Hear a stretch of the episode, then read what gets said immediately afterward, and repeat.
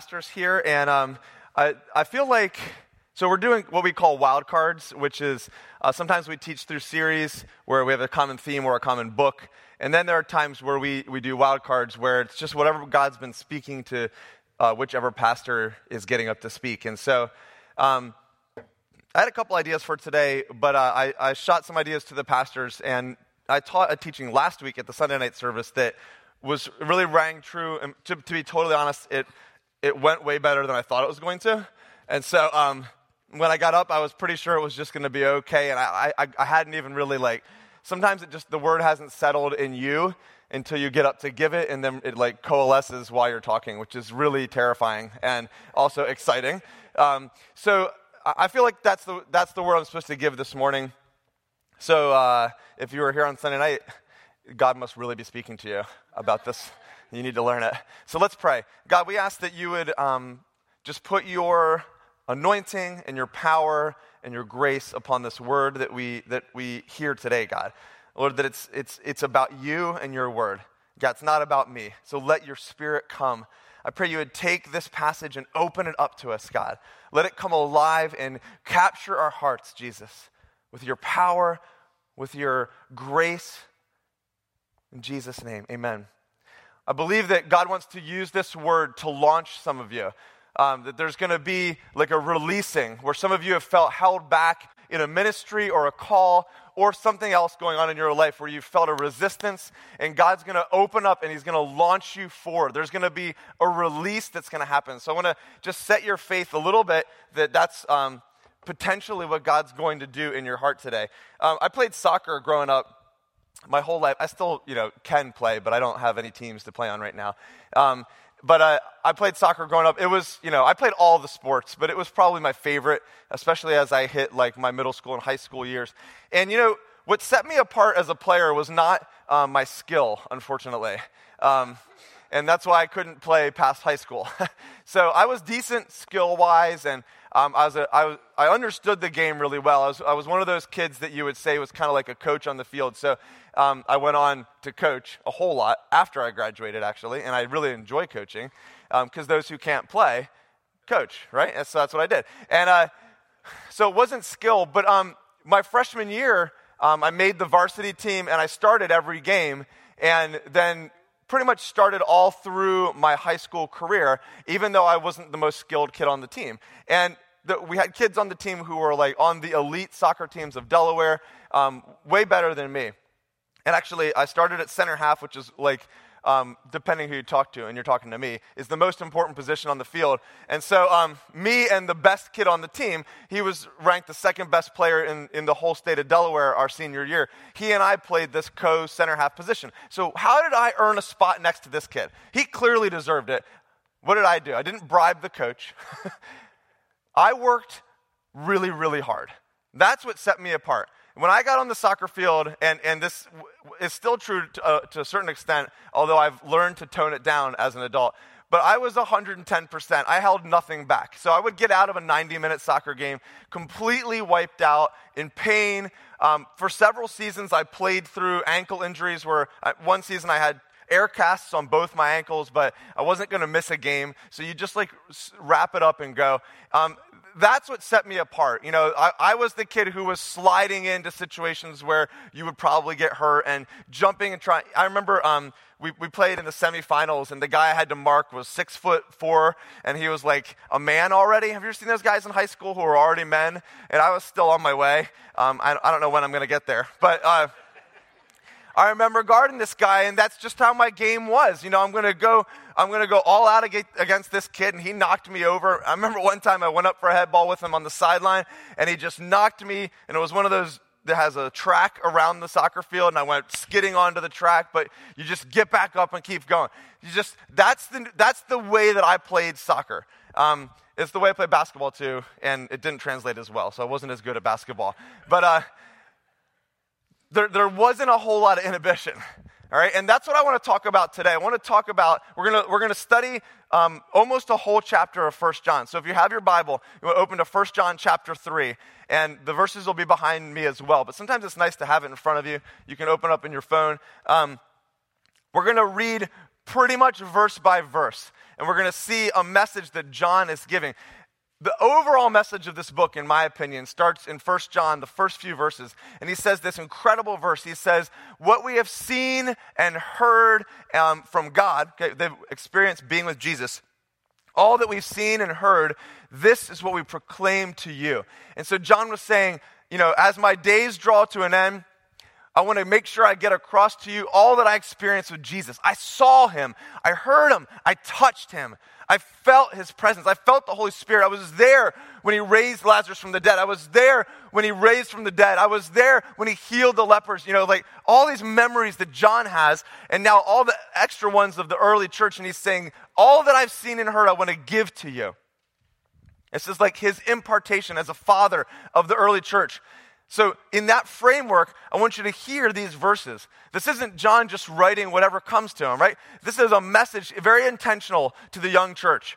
He says in verse 3 See what great love the Father has lavished on us. See what great love the Father has lavished on us. And, you know, a lot of times when you, when you teach, you realize that you could give whole teachings on one verse, and we're going to cover like 20, all right? But we could teach on this verse alone, could we not? God's great love has been lavished on you. It hasn't been given sparingly. He hasn't just given enough or even a little. He's given too much to you. He's lavished it on you. He's overflowing. He's loving you to a fault. and it is experienced in this next sentence that we should be called the children of God. And that is what we are. Think about this love.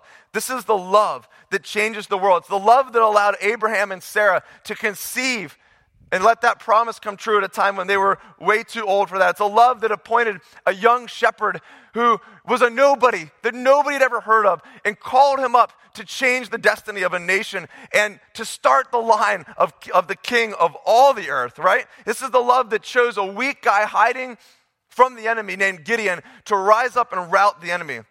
It's a love that sent his son to die for our sins, to come and confront the enemy. It's a love that in 1 John says, I sent my son to destroy the works of the enemy in your life. This is the love that's been lavished on you. It's a life changing love, it's a world changing love. It's not love that makes you feel comfortable, it's not love that makes you feel secure and safe and good. This is a challenging love. This is a moving, get off your butt, get out and do something with your life kind of love. Have you ever been loved by somebody like that? All right. My father loves like that.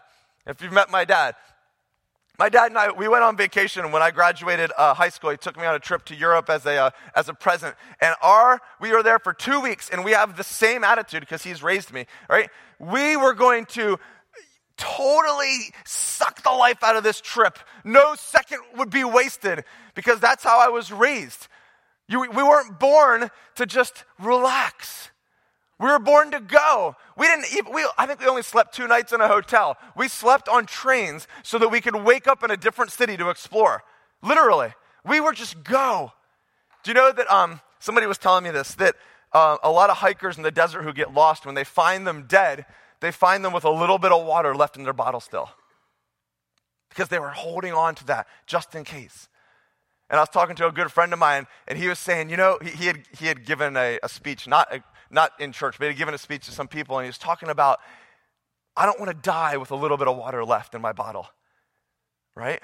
I want to I want to use it all. So let's not let's not live our life holding anything back. And this is the love that is loved us, uh, he has loved us with.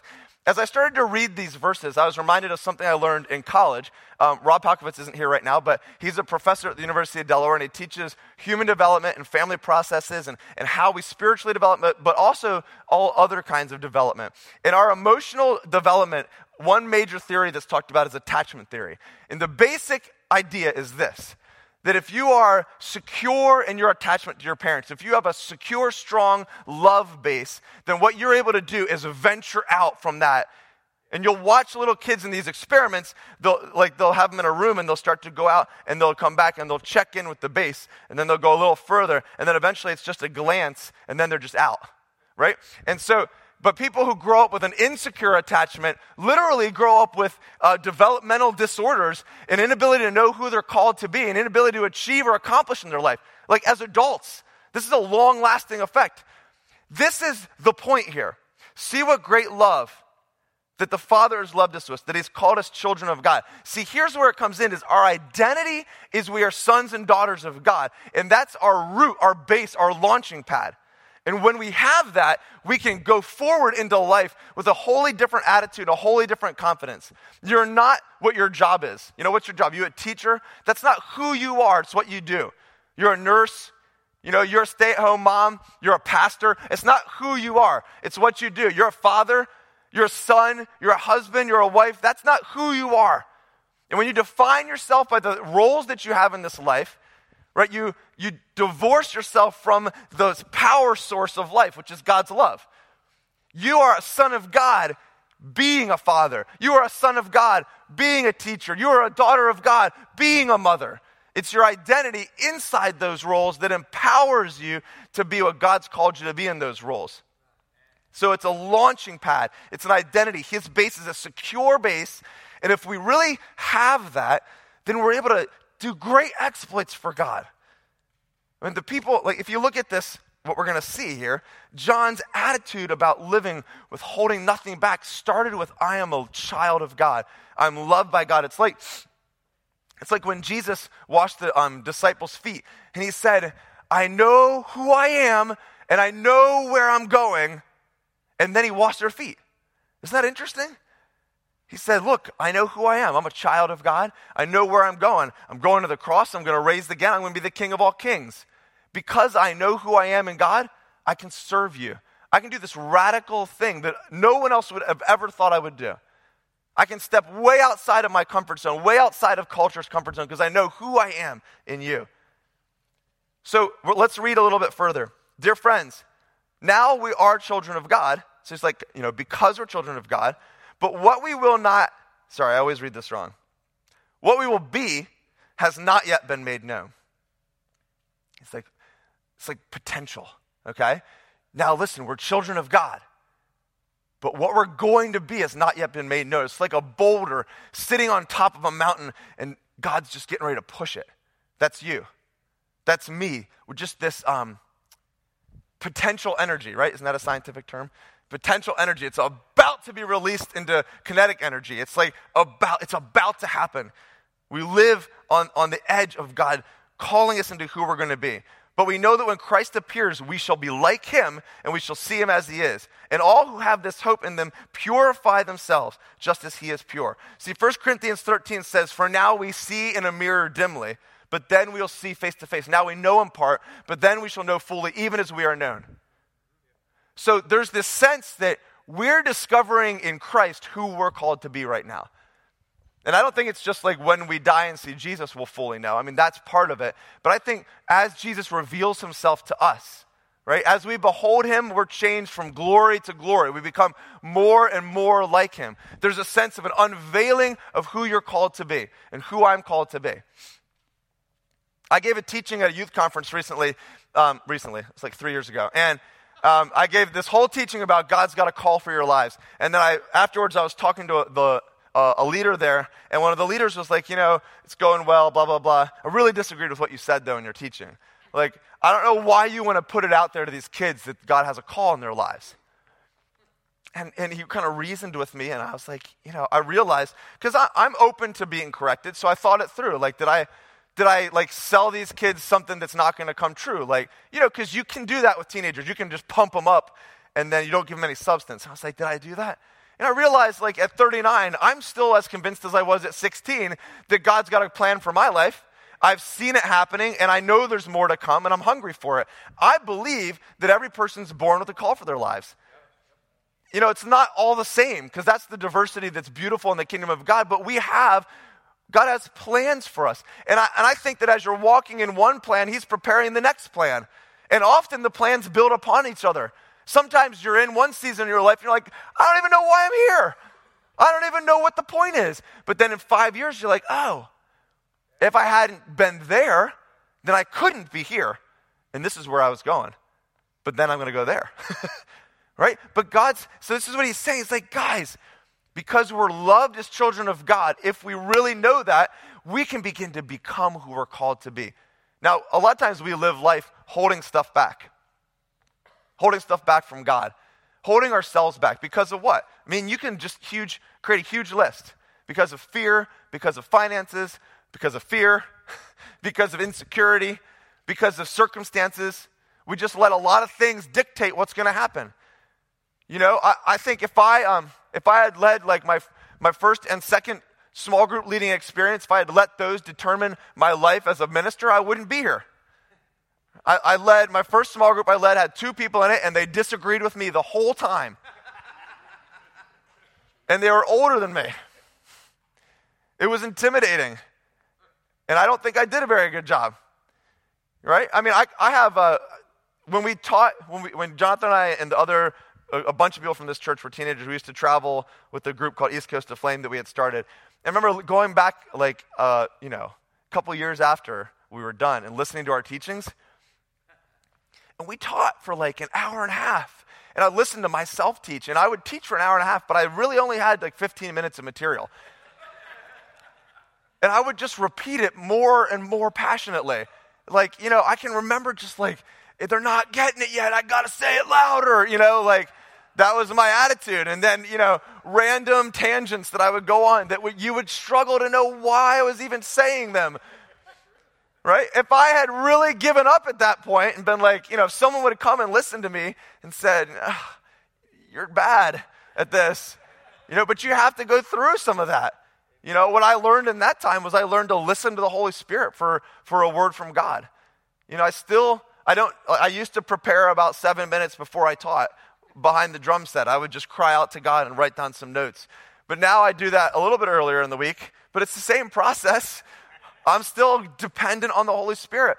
I get really stressed out inside the closer I get to Sunday if God hasn't spoken to me because I don't want to just make something up, right? It's part of what God put into me. So we have to fight through some resistance sometimes to become who we're called to be. We have to take risks and step out. But if we know who we are and we know where we're going, then we have that secure base to step from. Okay? So holding nothing back. God, could you say, God, I give you my life, I give you my call. I'm going to hold nothing back. God, would you take this life and make it everything that you think it could be? Not what I think it could be, not what other people think it should be. And just open up your, your arms to the Lord. Okay, then he, he kind of makes a strange transition. And he goes into a really long three, two paragraphs about sin. And if you read First John, he talks about sin all the time. I decided to teach through First John at the Sunday night service, and I, I had read the book and like made up some topics, but as I've taught it, I am constantly talking about sin, and I had no idea I was going to put myself in that position. It's uncomfortable every week to be like, now, guys, you got to stop sinning. I mean, but it's everywhere, and I think the reason is John has become um, very aware of the power of sin to take us off path. Okay, so listen, everyone who sins breaks the law. He gets really, really serious about this. In fact, sin is lawlessness, and you know that God appeared, Jesus appeared, so he might take away our sins. In him, there's no sin. And no one who lives in him keeps on sinning. No one who continues to sin has either seen him or known him. Dear children, he's still like rooting it back in our identity, okay? Don't let anyone lead you astray. It's very interesting, isn't it? In the next chapter, he's going to talk about the spirit of truth and the spirit of error. And there are messages from the enemy and from culture and from people that, are, that you need to discern whether, the, whether it's God or not. There's things trying to push you off course. There's a wind, like if you're a sailboat, there's a wind that's trying to tack you off course, and you have to stay true to the heading God's given you. The one who does what is right is righteous, just as he is righteous. And the one who does what is sinful is of the devil, because the devil has been sinning from the beginning. He breaks it down. It's like you're either for me or you're against me. You're either following God or you're not. It's the whole hot or cold. If you're lukewarm, I'll spit you out of my mouth. The reason the Son of God appeared was to destroy the devil's work. If you're not destroying the devil's work, then you're not in the flow of the kingdom. If you're embracing part of the kingdom, the devil's work in your life, if you're allowing the devil to have a foothold in your life. See, no one who's born of God, child of God, again, will continue to sin because God's seed remains in them and they can't go on sinning. Now, he's not saying, listen, if you sin, you're not a real Christian. He's saying that as you allow the Holy Spirit to change you, you won't keep on sinning. That doesn't mean it's going to happen like that. But if you honestly allow the Holy Spirit into your life and then follow all that is required, so some sin is, is as easy as some prayer. Some sin requires confession, some sin re- requires inner healing, deliverance, counseling. I mean, but this is what we're talking about. This next point is holding nothing back from the refiner's fire in our lives. See, sometimes we take, like, I picture my life as a house sometimes, probably because Jesus uses that analogy a couple times. And I picture, like, there's rooms where I'm, like, kind of close it, and I'm like, God, this one's okay. You don't need to look in here. You know? Trust me. This is something that you, we don't need to, let's focus on this stuff over here. You know? And those are always the doors that God tries to open. Have you noticed that? He's like, oh, you're hiding that. Let's go see. You know? Like, God, my finances, let's, you know, or God, you know, you name it. Whatever parts of your heart and your life that we try to hold back. But I think what he's asking us for is he's asking us to live life unafraid of God and his conviction in our lives. Because I think what he's saying is look, your call and the church as a whole, their call, our call, is so important for the world that I can't have you knocked off course by the enemy. So you need to let me in. You need to let me in. You need to let me refine you. And, and even if it's small, like what I think is when we're young, often there's like these big sins that like are huge barriers that are blocking out a lot of what God wants for us. And then as you grow in the Lord, those get knocked out. But then he finds deeper stuff. Stuff that's easier to hide from other people but just as powerful, just as real. And we just let him come in. It's like David prayed, prayed um, God, show me the sins that I'm not even aware of. You know, let your light shine in my life. I often picture conviction as like a, a spotlight. And it's like instead of hiding from it, just let the, let the spotlight come. God, show me what is in my life. And a lot of times it'll come through other people. Yeah, it's great. Wives, yes. Um, when I was growing up, I loved baloney. Do I have any, any big baloney fans in here? Yes. So, bologna, fried bologna? Yeah. Fried bologna with some French toast and some scrambled eggs. That was my college uh, lunch treat. That I, you can tell why I gained weight in college. But um, so I, I, I love bologna. Oscar Mayer bologna, the thick kind. I can still picture the package. I can still hear the sound when you, you flip it upside down and you peel the yellow back off and, it, and then you can smell it. Oh, I used to eat them for lunch. I used to eat them, I would not just put them on sandwiches, I would eat them as a snack by themselves. I would come home late at night, I would eat two or three slices, just you know, you'd roll them up. I used to wrap them in cheese. I used to eat pickles with them. I mean, I ate them all the time. My parents had to buy like two or three a week to satisfy my addiction. Um, my dad actually encouraged it. He introduced me to other kinds of bologna. Have you ever had olive loaf? Bologna with olives in. I mean, it just gets better and better. I was like, Are you kidding me? You took so long to show me this. So, huh? I don't know that I've ever had that. Lebanon bologna. Ah. Ah. Let's all go right now. Let's go get some. Let's. we'll come back.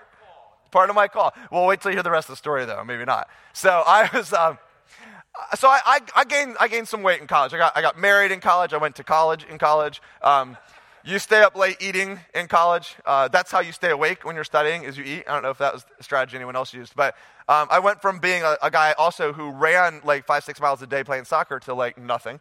And so I remember Jonathan lovingly telling me at one point, yeah. I don't remember the actual words. Jonathan isn't the most like, I mean, I don't think this is hurt your feelings. He's not the most tactful person sometimes. So he probably just came out and said, You don't look so good. Like, have you considered doing something with your life since you look horrible? Um, and so I received it um, without defensiveness, of course, like I always do. And uh, so for some reason in my mind, Nick Palco was like the health guru of the time. And we were like 21, 22. So, and Nick has still remained the same physique from since he was 16 years old. I don't understand it. But so I went to Nick and I was like, Nick, I think I should lose some weight. Do you have any advice for me? And he was like, Well, let's talk about your diet. Like, what do you eat? A lot of bologna. I told him some other things. He was like, I bet you if you cut out bologna, cold turkey, get it?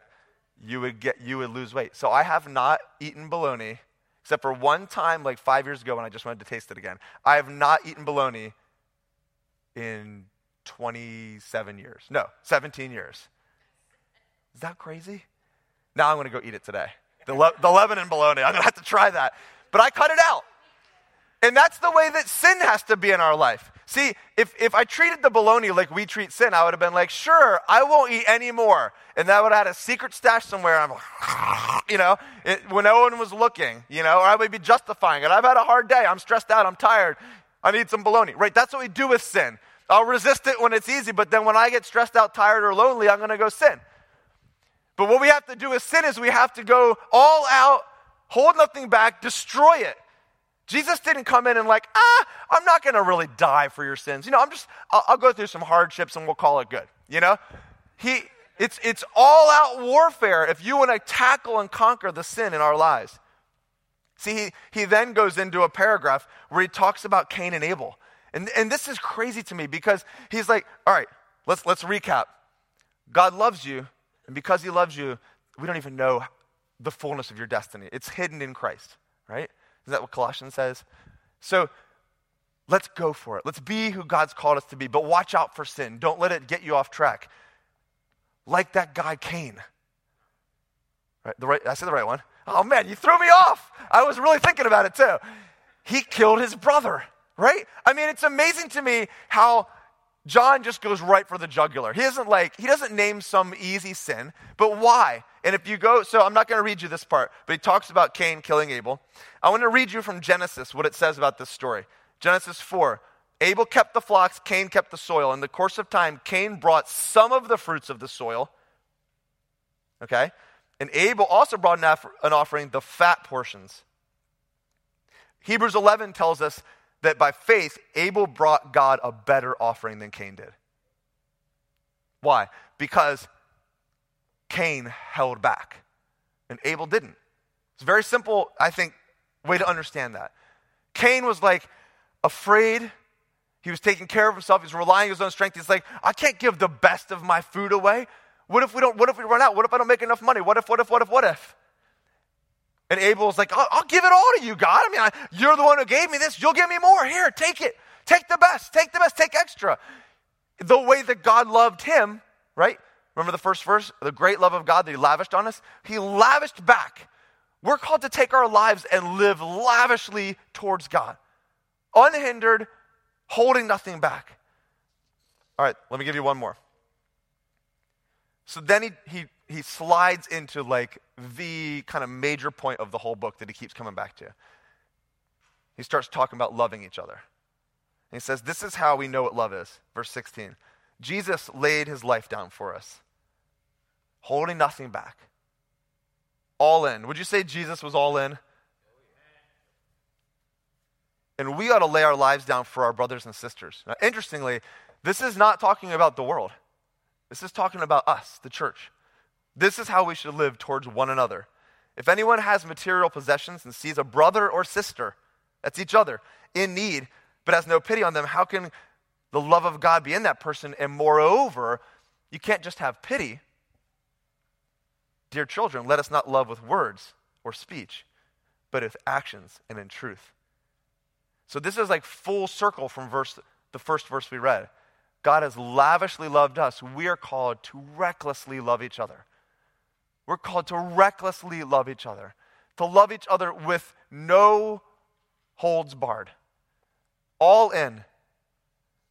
The opposite of Cain, right? We're supposed to just give it all, holding nothing back. I mean, this is a love that, if you think about love each other like, like Jesus loved you when he died on the cross, it's a love that's giving, it's generous, it's an outward expression of love, not an inward one. It's a love that sacrifices.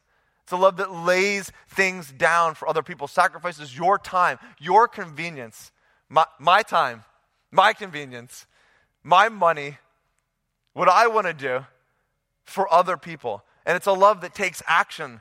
It's a love that doesn't just talk about it or think about it. Or, and now prayer is an action, but I think prayer accompanied by action together is the most powerful way to live our lives. So let's take that action. Let's step into it. It's the Lord. It's like, Christian, that last point was really good. Thank you for saying it.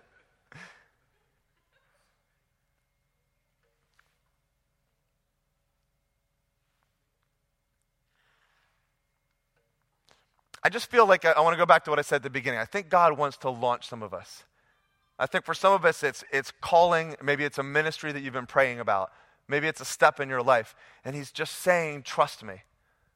Let's take this step together. Remember, my love for you and who you are in me is the launching point.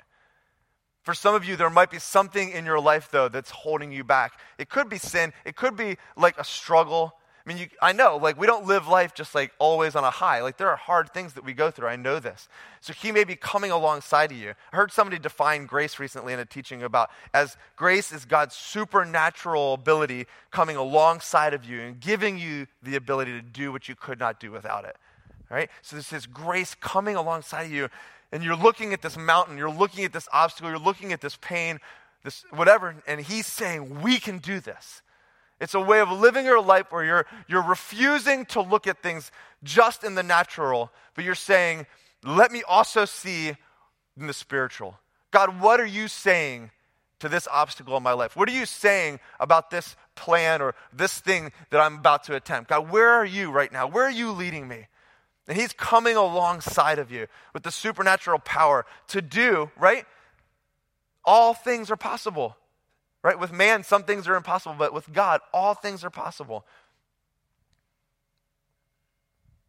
So I want to I want to offer some prayer. So we're gonna I don't know. Um, we had like hundred keyboardists. Are any of them in the room still? Nope. Good. Someone will Becca. Okay. Um, so I, wanna, I, I think it'd be cool if we, we had some prayer. If you want to come forward. Um, the first one I would like to pray for is if you've never given your life to Jesus before. Um, you may have been coming to church. You may have been raised in a Christian family. But if you feel like you've been holding back, you've never said, okay, my life's yours. Whatever you want to do with my life, God. If you've never really given yourself over to Jesus like that, I want to invite you when um, we get a keyboardist. You have to wait till that happens um, then you can come forward and we're going we're gonna pray for people up here. And you can come up and get prayer for that. Um, if you have a, an obstacle in your life, if you're honest about it, stop trying to overcome it on your own. Could I tell you something? From one brother to another, or a brother to a sister, you won't overcome it on your own. I'm not cursing you, I'm just speaking from experience. I, I believe God's created us to overcome together. So come up and join forces with someone else. Let someone use the Holy Spirit inside of them to pray you through that obstacle, to step into the battle with you. Oftentimes, we just can't do it. We can't even see it. We need others. If you, so, if you don't know Jesus yet, if you um, need freedom from something in your life, if you would like to receive greater passion, to follow Jesus wholeheartedly, like David said, give me an undivided heart. If you know your heart, your heart's passion has been divided, and you're like, this is, this is it. I want more of you, Jesus. I want to press in. I want to say yes to all that you have for me, God. I want to hold nothing back. Then I want to encourage you to come up. Just get prayer for that. You may have done it five times in your life already. I don't care. God may be calling you to another moment of saying, surrendering to his will in your life. All right, I think that's it. Let's stand.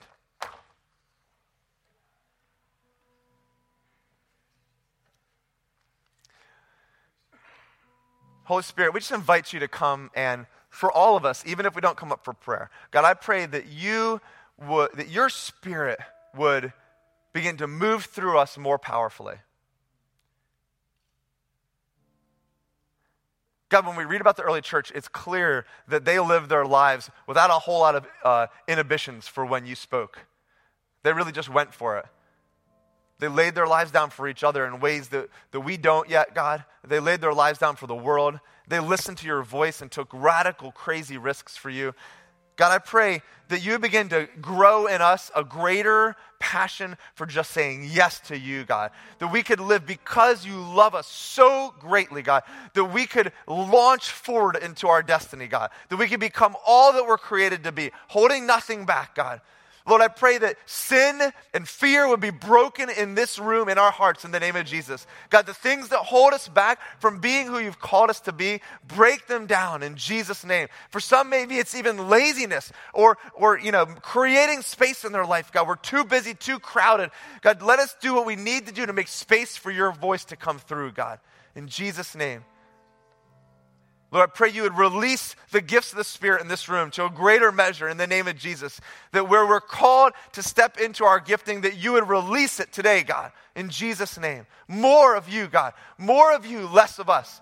We just cry out for more of your Spirit, more of your calling, that we would become more like you, Jesus.